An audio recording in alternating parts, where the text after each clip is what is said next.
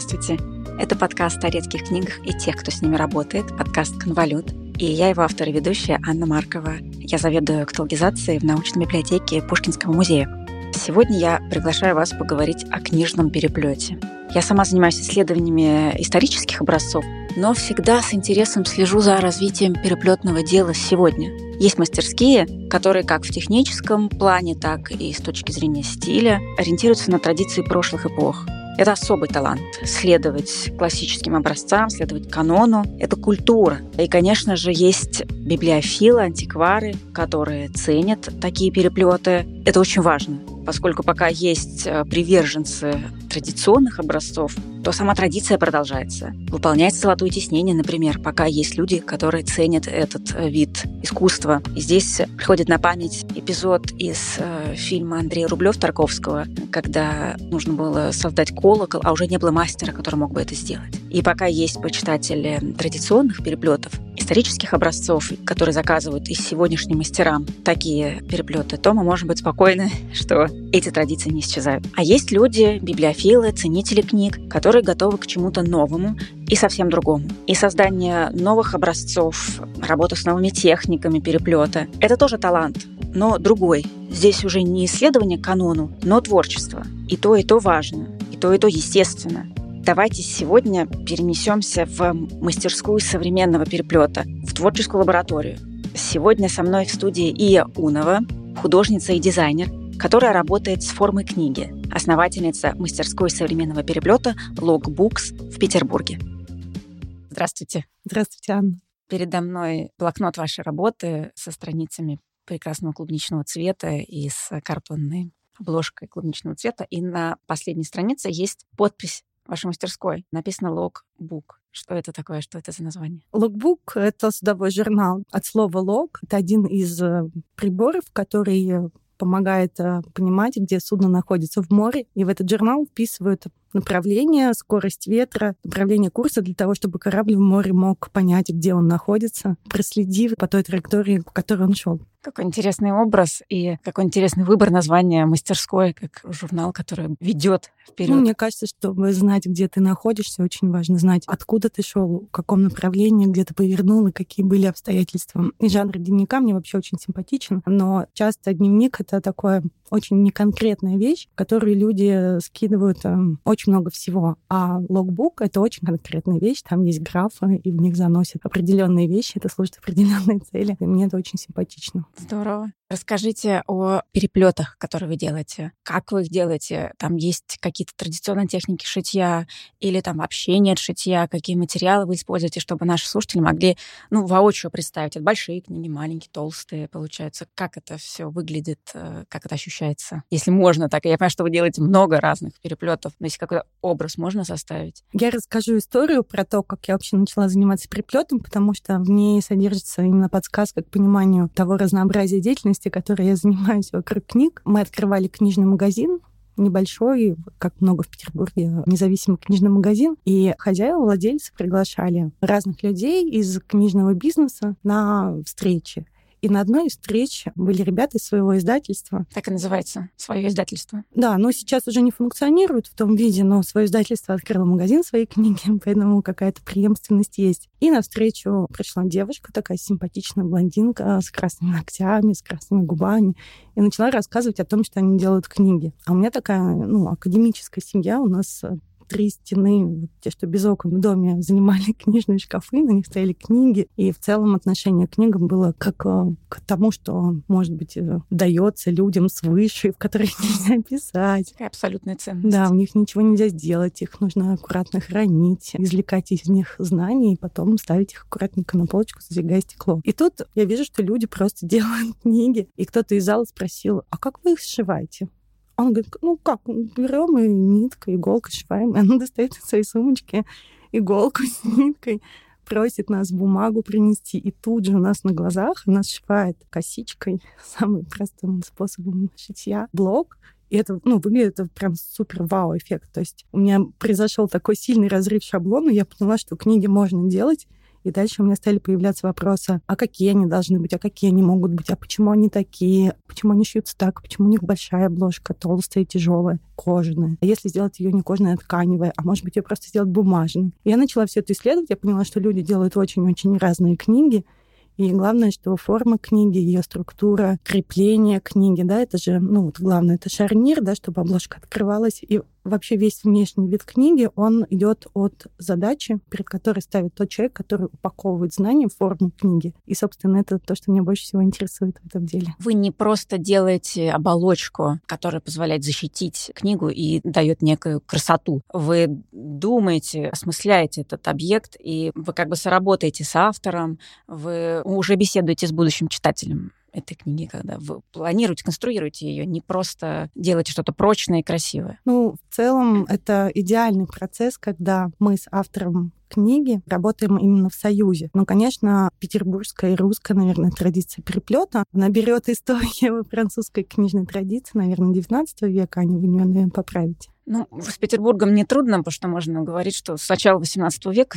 все началось, у нас есть какие-то границы нижние. Ну, это когда был простой переплет, который выходил из типографии, да, либо на нитку, либо на скрипку, его относили переплетчику, и переплетчик уже переплет как платье шил для книги. Да. Наверное, да. вот это наш исток, да, вот всего переплета, который сейчас есть э, в основном в России. А мне было интересно пойти поглубже. То есть вот был свиток, люди брали, сворачивали папирус в свиток, потом поняли, что вот это туда-сюда неудобно разворачивать его. Появилась бумага, да, стали ее уже складывать. Японцы складывают одним способом, на Западе складывают другим, потом это переплетают. То есть это все рождалось из определенных потребностей. Да. Потребность эстетическая, она тоже шла из функции. И вот эта связка функции и эстетика мне наиболее интересна. Не украшательство, уже не теснение, не какие-то вот дополнительные вещи, а именно то, какая красота выходит, когда мы следуем за своей потребностью. Как вы создаете переплет? Если через несколько этапов как бы это рассказать. Вот перед вами стол, ваши инструменты и задача сделать переплет. Что вы делаете? Или, ну, наверное, все начинается раньше. Ну, я да, понимаю. Да, да. Как э, Тараселяне говорил, что кино снимается в голове, а потом я просто прихожу и за несколько дней все снимают. Так же здесь. Ну, я имею в виду, вы используете традиционные техники работы, там, например, шитье на шнуры. Применяется ли это в ваших переплетах или... Ну, конечно, я использую абсолютно все техники, потому что, ну, как откинуть такое потрясающее наследство? Много разных видов шитья, много разных видов креплений, страничек друг другу. Я использую все согласно задаче. Иногда просто собираю на скрепку. Тоже вот как ваша тетрадка. Тоже почему нет. То есть я в этом смысле совершенно всеядна. Единственное, чем я не занимаюсь, я не работаю с кожей. То есть в России очень трудно найти хорошую приплетную кожу. И это традиция, которая тоже идет из Франции, наверное, в первую очередь. И там есть прекрасные образцы кожи, и она доступна для покупки. Есть специально обученные люди, которые ее правильным образом срезают. Да, да. Поскольку у нас этой инфраструктуры нет, то пользоваться галантерейными кожами мне не хочется. Какие материалы вы любите? Как вот материал покрытия? Я люблю бумагу и ткань. Как интересно. И приятно на ощупь, конечно. Да, тактильность. Это очень важно. А какую бумагу, какую ткань? Наверное, это не бархат. У меня есть и бархатные. А, случается тоже, ой, как любопытно. Ну, в целом, да. Я люблю те ткани, которые хорошо впитывают краску, потому что я сама декорирую обложки.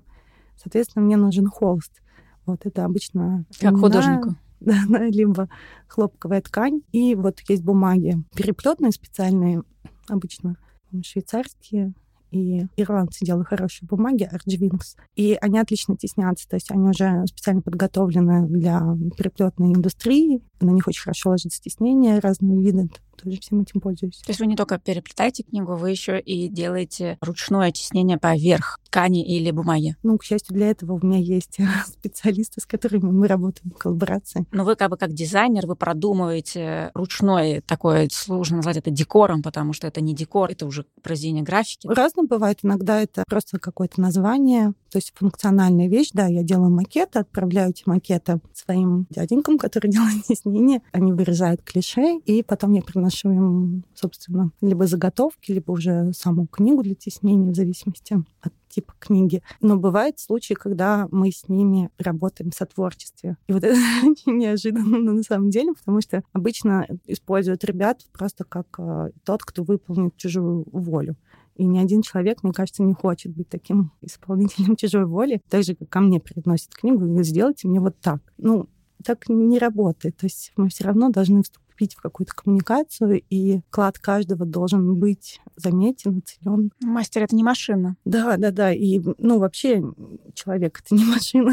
Это, конечно, понятно, риторика там 19 века, индустриализация, но сейчас она совершенно не актуальна, и мне кажется, от нее надо отходить. Ну, работаем с авторством, насколько это возможно. У нас был интересный случай, когда Евгений, зовут моего главного мастера, он делал обычную процедуру по настройке теснильного пресса для того, чтобы получить хорошее гладкое изображение. И эти картонки скидывал в сторону, там, где-то не протеснил, где-то температура недостаточно, где-то давление. А я стою рядом, их собираю, собираю, собираю, и смотрю, что это очень классно, это очень красиво. И я их забираю домой. Это был большой проект для манежа. Мы делали, по-моему, 200 блокнотов. Для манежа это... О каком манеже идет речь? Петербургский манеж, выставочный зал. Это один из моих постоянных заказчиков. Мы много с ними работаем в разных направлениях, около книжных. И это вот как раз был наш первый опыт. Мы делали 200 блокнотов с дизайном манежа. И потом, когда я отдала заказ, я поняла, что мне не осталось ни одного экземпляра. Мне даже нечего показать, но у меня остались вот эти переплетные крышки, приладочные. А блоки остались, да. И я эти крышки и блоки соединила, бракованные, по сути, крышки. Получилось очень классно, много интереснее, чем вот это вот гладкое. Такая живая какая-то история совсем. Да, ну, поскольку это трудно продать, особенно когда это еще не реализовано уже в конечной форме, то уже на следующий год я пришла с этими блокнотами, показала, насколько это классно, и продала идею сделать неровное, негладкое теснение. И дальше Евгений уже как соавтор подбирал... Степень неровности. Да, да, степень неровности. И ну, она же должна быть более-менее регулярной на тираже. То, что такая у него была художественно-техническая задача. Я уверена, что наши слушатели удивляются но я чувствую прямо знаете, восторг такой от того, что мы можем себе позволить в 21 веке работать с неровностью и с неидеальностью, что мастер не обязан делать все идеально ровно по линейке. В смысле, он может, и это уважаемая традиция, и всегда будут э, почитатели этих классических э, канонов красоты, бесспорно. Но есть люди, которым интересно уже другое и что-то живое, несовершенное, потому что ну, мы все живые, несовершенные, и это чудесно, что в переплете это тоже может быть отражено. Скажите, а как вы относитесь к цвету? Как цвет присутствует в ваших работах? Это монохромные, вот цвет льна и черной печати, или это какое-то буйство красок? Есть ли какие-то ограничения? Я по образованию фотограф, у меня диплом фотографа. Я как фотограф снимаю на разную пленку. у меня есть два направления. Да? В одном направлении я работаю с заказчиком и помогаю ему в книжной форме реализовать наилучшим образом его идею книги. А второе... Печатной книги, тиражной. Иногда это тираж, иногда это один экземпляр. У меня был такой заказчик, который захотел сдать свои стихи в единственном экземпляре для любимой женщины, и он сделал предложение ей этой книгой. Он получил положительный ответ? Да, у них родился ребенок. Ой, как здорово. Да, это была очень красивая история, такая очень деликатная, классный проект. Книга называлась «Дятел». Даша, я тебя люблю. И вот этот образ дятлов в книге был и на форзацах, и предварял каждую главу. Это была такая стильная черная обложка с резиночкой, в которой был вставлен красный карандаш, чтобы прорисовывать и раскрашивать головы дятлам, прорисовывать сердечки и как-то дальше взаимодействовать с этой книгой. В общем, такой очень романтичный, нежный проект, но при этом он был реализован в классической книжной форме, с классической версткой. Это было большое удовольствие работать с ним. Вы говорили о том, что у вас образование фотографа, и вы снимаете на разную пленку, и мы говорили о цвете. Я начала говорить о том, что у меня есть второе направление, оно про блокноты. И вот я избрала блокнот как форму для реализации своих каких-то художественных задумок, начиная от концептуальных современных высказываний в форме блокнота и художественных вещей. У меня есть несколько серий блокнотов. Это льняная обложка, это печать по льну. И там я как раз использую вот этот вот навык фотографического зрения. Я как бы фотографирую кусок действительности внутренним взором, потом стараюсь его перенести на обложку. Если это цветная была фотография, то там появляется цвет. Если там монохром, то там идет уже другая печать. Я владею разными техниками печати, большим количеством, примерно столько же, сколько я знаю переплетов. Это какие техники? Ну, просто на вскидку вот с наиболее не знаю, часто или то, что последнего используете? А, Афортлина, гравюра, акватинта, цианотипия. Потом всякие японские хитрые вещи про оттиски, снимание оттисков туши и так далее. И все это находит отражение в ваших переплетах и блокнотах. Да, ну, по сути дела, оттиск, так же, как и фотография, отпечаток, да, это то, как мы пытаемся передать увиденное, запечатлеть это в той или иной форме. Раньше у меня это была форма фотографии, а потом мне показалось, что блокноты незаконно обделены, к ним относятся как к каким-то утилитарным вещам, и в дизайне блокнотов полный провал, мало хороших блокнотов. Вот, конечно, есть Малискин, и сейчас ну, каждый год появляется все больше и больше даже в России ребят, которые делают классные стильные блокноты. У меня есть несколько серий концептуальных блокнотов и тетрадок, и есть художественная серия. Класс, то есть получается, что блокнот из такой утилитарной вещи, которая как бы не обязана быть красивой, в ваших руках, сохраняет свою утилитарность, но при этом это способ художественного высказывания, то есть это арт-объект. Да, но там всегда в этом арт-объекте есть свобода для того, чтобы человек вступил в диалог с этим арт-объектом, использовал его, да, под свои цели. Но это, конечно, зависит от э, самоощущения художника. Много моих блокнотов находится в руках э, прекрасных э, состоявшихся художников, и они счастливы иметь блокнот, который их приглашает к сотрудничеству, который их достоин. Вот, ну, у меня есть э, разные есть э, тетрадочки из простой бумаги, в которых люди, которым страшно, допустим, писать или морать блокнот, в которых они чувствуют себя свободно. Я вот слушаю и задумываюсь. Такое восприятие переплета вообще вот этого предмета кодекса, блокнотов, которые, по сути, тоже являются книгами, но еще не написанными. Откуда это у вас? Мне нравится играть. Можно поиграть в блокноты, например. Почему нет? В книге. Есть замечательный один из моих заочных учителей, Бенджамин Элдл. Он француз, он сейчас живет в Нидерландах, и у него студия современного переплета, она называется Bookbinding Out of the Box. Ссылку на него мы дадим обязательно в описании выпуска. Он занимается конструированием книг, у него потрясающее образование именно переплетное, то есть он знает все технологии не где-то подглядев случайно, он именно обучался, по-моему, в Страсбурге. Его студия делает очень много смелых экспериментальных переплетов. Там в том числе у него есть одна конструкция, которая собирается на ортодонтические резиночки. У меня вроде неплохое воображение, но мне трудно это представить.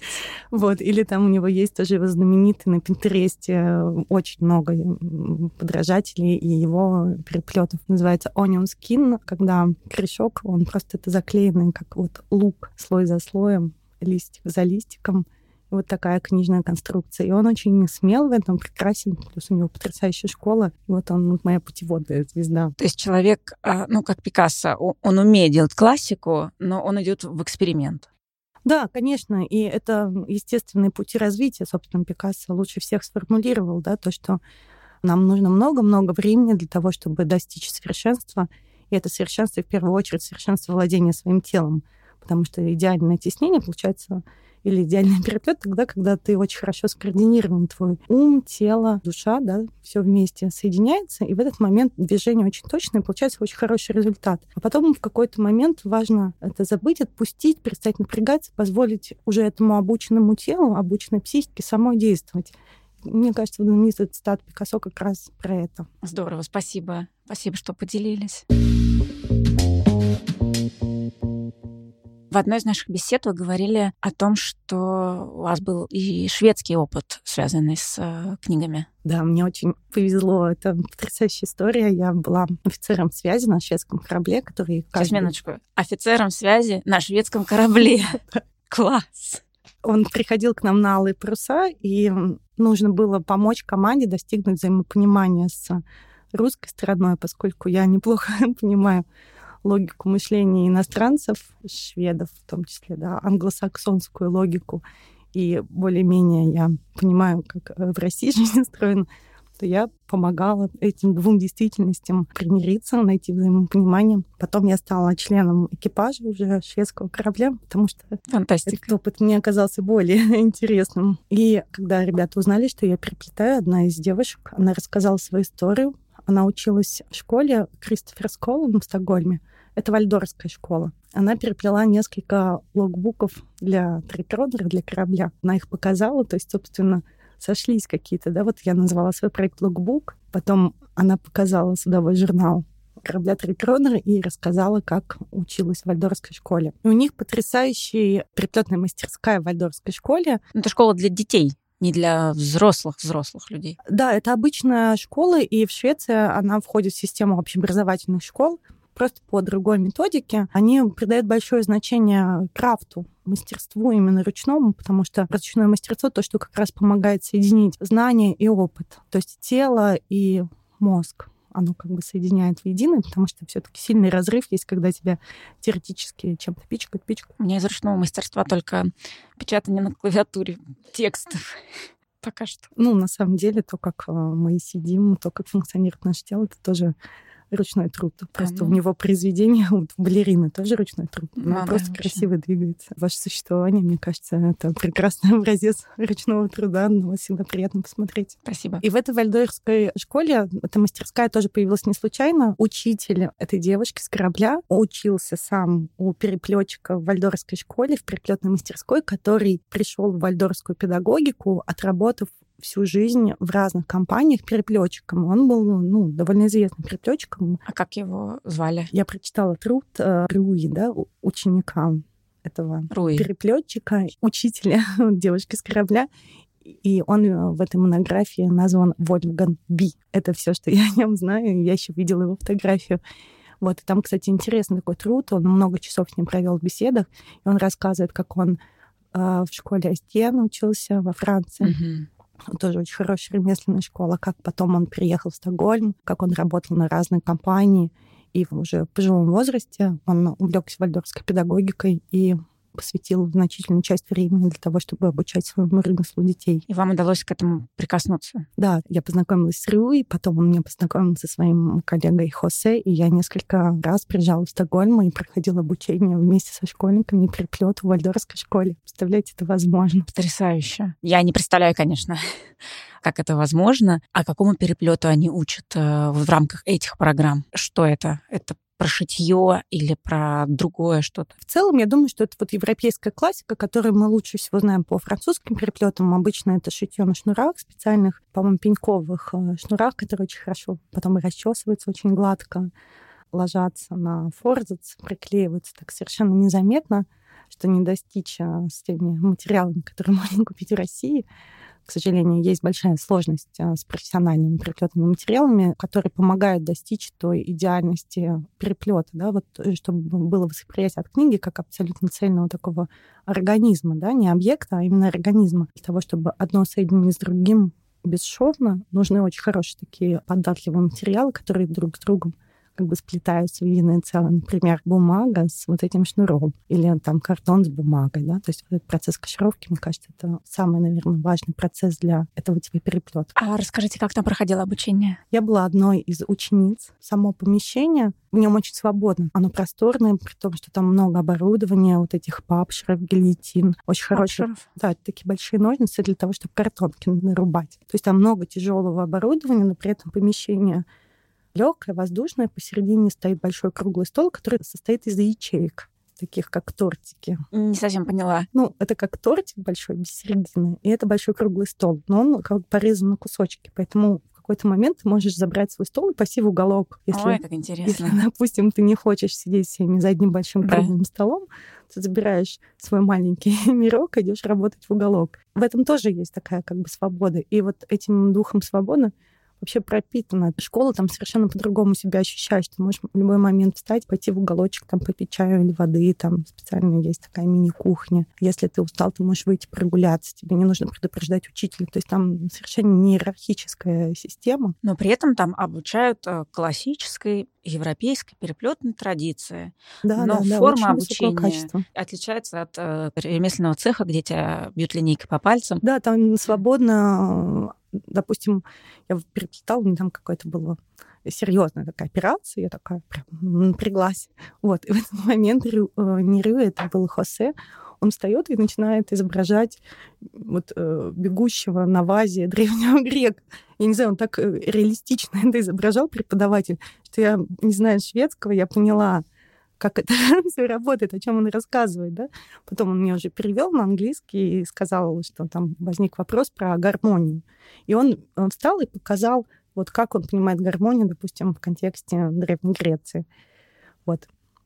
И как бы вот в целом такая была очень спокойная атмосфера. При этом э, он это сделал настолько плавно, нежно, что, несмотря на то, что я была напряжена, делая сложную операцию, я не вздрогнула, ничего. То есть совершенно другой телесный опыт э, ну, пребывания в этом месте. И они уделяют очень большое внимание деталям, они никуда не торопятся. То есть если человек делает свой переплет год, значит, он делает год, значит, это его скорость. Если человек хочет сделать каждый месяц по-новому переплет, это его право. То есть там э, все очень гибко и адаптируется под потребности, задачи и особенности ученика. Мне кажется, прекрасно иметь возможность обучаться профессии, ну, в таком спокойном, что ли, режиме, но при этом иметь возможность э, действительно понять вот эти бесконечно важные детали и процессы. То есть и традиция, и свобода при этом. Мне кажется, вот эта традиция, которая уважается и которая воспринимается, но при этом свобода мастера творить на самом деле. Мы живем в эпоху, когда переплет это не необходимость, это действительно какой-то творческий акт, и библиофил, заказчик переплета, он э, понимает, что он идет на самом деле к художнику. И вот возможность э, знать традицию, использовать ее, но при этом быть свободным художником. Я так говорю об этом, как будто это что-то удивительное, но на самом деле это... Это в нашей стране удивительно, действительно. Но на самом деле это же естественно, это здоровая такая история, и это то, что живет и дает ростки. Ну, в целом, да, я считаю, что это единственный вообще способ. То есть тебя родители как бы обучают ходить, но как ты ходишь, приплясываешь, ты пританцовываешь, или ты идешь стремительно вперед, это твой выбор. Вообще навык ходить классный. То же самое, вот есть много классных операций в переплете, но как мы их используем, для чего, мы можем сами решать. Для этого нам очень хорошо нужно понимать, смысл этого навыка. И как раз в вальдорфской школе много внимания уделялось объяснению, почему мы используем этот шнурочек, почему мы используем этот клей в этом случае, почему мы используем этот клей в этом случае. То есть там они используют и синтетические клеи, и натуральные клеи, и они смешивают эти клеи. Главное, что совершенно там отсутствовал такой вот э, классический наш родной подход, потому что так положено, да. Я такого вообще не слышала. То есть каждая операция, у нее есть смысл, есть назначение, и понимая этот смысл назначения, ты можешь либо использовать это для своего проекта, либо не использовать, если тебе это не подходит. Но не нужно повторять что-то только потому, что так делал твой прадедушка. Ну, мало ли, что делал твой прадедушка. Вы работаете в Петербурге, вы живете в Петербурге. Как вам кажется, это как-то отражается в ваших работах? Есть какое-то дыхание Петербурга в ваших переплетах и блокнотах? Для меня Петербург — это морская столица, поэтому отсюда я уходила в большое количество своих плаваний. И мне кажется, что вот этот дух свободы такой вот морской столицы, он, наверное, присутствует в полной мере. Вы еще говорили о том, что в качестве материала используете холст, лен. И у меня, конечно, возникает образ парусов. При этом какая-то связь такая есть. Ну да, сейчас просто, конечно, все синтетические, в них не переплести, хотя я, конечно, пыталась с этой стороны зайти. Да, раньше это были натуральные паруса, и я думаю, что если найти какой-нибудь супердревний парус, особенно французский, да, где они же рыбаки французские вымачивали в каких-то дубовых настоях паруса, чтобы они меньше винили, поэтому у них такой был красный насыщенный цвет парусов. Вот, конечно, был бы интересно такой кусочек паруса свое переплетное владение получить. Класс. Правда. Вы говорили, что среди людей, которые приносят к вам свои проекты, чтобы вы их облекли в форму книги, сделали для них переплет, есть художники. Расскажите, пожалуйста, кто эти люди, которые ценят технологию исполнения и готовы при этом к современному образу, к современному пониманию книги. Вот те люди, с которыми вы работаете, которые приносят вам свои книги, для которых вы делаете переплеты. Это очень разные люди. Конечно, значительная часть, которую можно выделить в отдельную группу, это художники, которые как раз именно ценят вот такое взаимодействие и ну, свободу, да, то, что можно найти какую-то более-менее уникальную форму. Мы переплетали каталог выставки для Владимира Загорова, это была выставка в Южной Африке, и тоже очень такая красивая, изящная получилась вещь. Ну, тоже небольшой тираж, к сожалению, дальше. Вы переплетали в ткань? Бумагу. Бумагу. Да. Есть такое предубеждение, что бумага вроде как непрочный, непереплетный материал, но она, она разбивается в крах просто. Бумага, она такая, конечно, и это ее свойство, это ее прелесть. Разные задачи. Когда есть задача, допустим, взять Библию и сделать так, чтобы этот священный текст сохранился для, для потомков, дошел в лучшем виде и не никак учение не исказилось, то, конечно, нужно брать большую тяжелую деревянную обложку, кожу, еще замочек повесить и, и цепи привязать, чтобы никто не утащил. Это совершенно м, идет из логики явления, да. Допустим, японцы, они вообще считают, что однообразные, допустим, если это серия книг, а если переплет однообразен, то это скучно, потому что у каждого переплета, у каждой книги, даже в серии должно быть свое лицо. И, по-моему, похвале тени, каком-то из классических японских произведений автор рассказывает о том, что это почти безобразно, если, допустим, шелк не потрепан на переплете, если уголки целы. Это как получается, что этой книгой не пользовались? То есть это совершенно другой подход. И японцы, они очень используют много шелка, много бумаги. И старение блокнота, старение книги — это естественный процесс, в котором тоже есть своя прелесть. Но это вот ваби-саби, классика такая японская. Нам она не так доступна. Даже посмотреть, наверное, мало где можно. А скажите, а кто еще среди людей, которые приходят к вам? Для создания переплета? У меня была девушка, которая заказала свое портфолио, она архитектор в форме книги. Потом эту книгу взяли в музей того университета, куда она поступала с этим портфолио. Я переплетала несколько книг воспоминаний. Внучки для бабушки делали такой подарок, да, то есть оформляли. И тоже там была некоторая свобода для поиска формы книги. Это тоже было интересно. Один из моих любимых заказчиков, мы с ним недавно завершили большой проект, он длился три года. Мы приплели 40 его ретро-дневников дневников. А что такое ретро-дневник? Вот я как раз тоже все эти три года. Это было очень интересно. То есть человек прожил очень-очень интересную жизнь. Он переводчик, он был знаком со всеми известными кинодеятелями той эпохи, поскольку он там, я с кино тоже была раньше связана, там Филини, Тарковский, Селяне, Параджанов, Танина Гуэра. И все это находит отражение в его ретро-дневниках? Конечно. Он переводил этих людей, он участвовал в разных совместных событиях с участием этих людей, и, конечно, он рассказывает историю. И я в конце, когда сдавала ему уже последний экземпляр нашей большой работы, у него взяла небольшое интервью о том, как появились ретро-дневники, потому что, в общем-то, он ведет дневники 74 -го года, по-моему. То есть он очень последовательно в фиксации своей жизни. И она находила форму. Это один из моих тоже купателей моих блокнотов. Он очень ценит качественно сделанный блокнот, потому что он ведет дневник. А мы можем назвать его по имени, или он желает да, остаться да, неизвестным? это Валерий Серовский, конечно.